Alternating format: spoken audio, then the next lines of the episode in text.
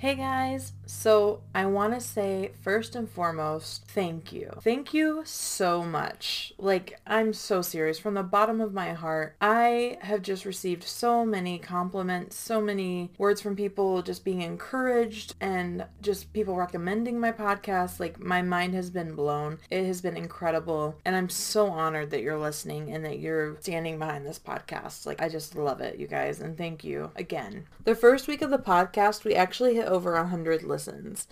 And while that might not be a lot compared to some, it's incredible to me. And I'm not trying to compare my podcast to anybody else's. I didn't do this to compete with anybody. I did this because it's something that's been on my heart to do for a long time. So I'm super excited about those 100 people. Um, and now it's even more than that, but I'm just grateful. And the fact that 100 people actually care about what I have to say is so humbling.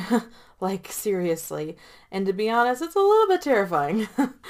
So I'm going to go ahead and just say thank you again. Hey there, this is the Matters of Life podcast, and I'm your host, Brianna Chase. This podcast is for anyone who wants a safe place to talk about real life behind the scenes stuff. I'm going to be sharing real life moments, and we're going to have honest conversations.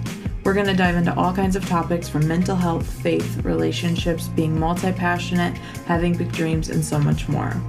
And I'll be here the whole time reminding you to give yourself grace that we all have to start somewhere and that you deserve good things. Thanks for listening and let's dig in.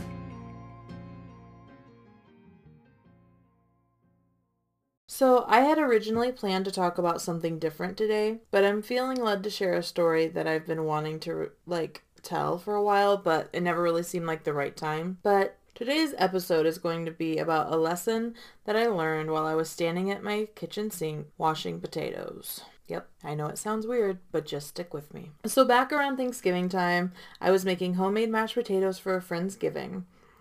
And the night before the dinner, I was standing at the kitchen sink washing and scrubbing potatoes, and I started to use the end of the peeler to cut out any of the dark or rotten spots. And this is the normal process of homemade mashed potatoes for those who may not cook. Um, so at this point, nothing special or enlightening had happened. I'm just cleaning potatoes. And as I'm going through the potatoes and cleaning them, I came across a potato that honestly had more rotten and dark spots than it did good spots. I put it to the side so that I could toss it, and instantly, when I sat it down, God spoke to my spirit and said, Aren't you glad that's not what I do? Man, what a gut bunch. I instantly thought about the people in my life, the people in others' lives who get treated or looked at the way that I looked at that potato. Some people have more darkness than light, whether that be because of lifestyle or because of hurt they won't let go of or whatever it might be, life circumstances. But instead of showing them the way to get cleaned up or restored and just showing them the goodness and love of God, we often just cast them to the side. Sometimes, sometimes it's someone we know and we might think they're too far gone, they'll never give in to God. Or I've tried too many times and I'm always left disappointed. Or they're too bitter, they're never going to get over what happened to them, so it's a waste of breath. Or sometimes it's someone we don't know and we judge them off of what they look like or the lifestyle that they're currently living. So many times people just look at people for what's on the surface and what they can see. And my brain has never really worked that way. I've always wanted to know what got a person to this point. What happened in their life? What brokenness are they dealing with that they don't know how to get, you know, over or different things like that. So one day, my husband and I were driving to Meijer, a local grocery store for um, any of you non-Michigan people who don't know what Meijer is.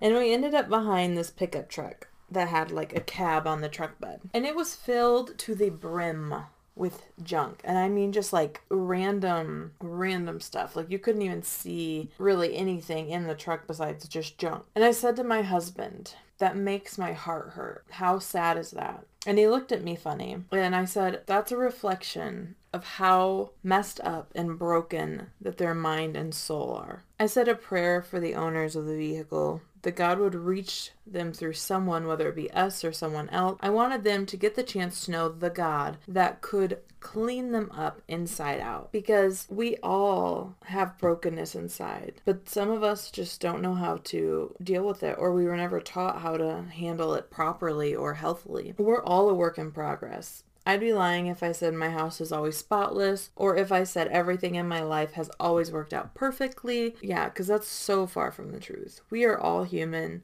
We all have different things we deal with and that we go through. And just because somebody else goes through something that we went through too, even, just because they go down a different route with that brokenness doesn't mean we have the right to judge them. This isn't a only God can judge you thing, but this is just be careful. This is just a be careful how you look at people because you could have went through the same thing as that person, but you were taught how to handle situations or you were able to learn how to deal with the you know, the trauma or the situation differently while they were never taught that. So just be careful and be compassionate towards them. There's a song that comes to mind that says, There's nothing too dirty that you can't make worthy. You wash me in mercy. I am clean. Just think about that. That person that you see on the street, person who is in the same clothes they've probably been wearing for days because they don't have a home or they don't have a lot. These people are precious to God. And so often we just ignore that. Or the people who are in our lives that are broken and, you know, we try to help them, but it just doesn't get through. Like they're still precious to God. God has not given up on them. So we have to be careful not to give up on them. And now don't get me wrong. If it's a toxic person and it, it hurts your mental health and your well-being to be around them, that's a different situation than what I'm talking about. I understand how that can be. So, as I'm standing there at my kitchen sink, I just had to ask God to forgive me, to soften any hardness towards others in my heart. I once was so broken that I couldn't see a way out. You guys, I went through some things in my life that had me crushed for a lot of years, and I didn't know how to handle them. But thankfully, I knew God. And some people don't, and they don't know where to turn outside of what this world has to offer them. Be the light to that person. Be a light to the person that society deems less than. Be the person that says, if you're willing to go to God,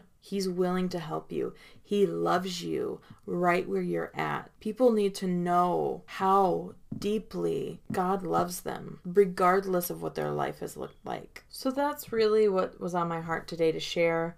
I know it's not a lot, but at the same time, it's a lot in a short amount of time.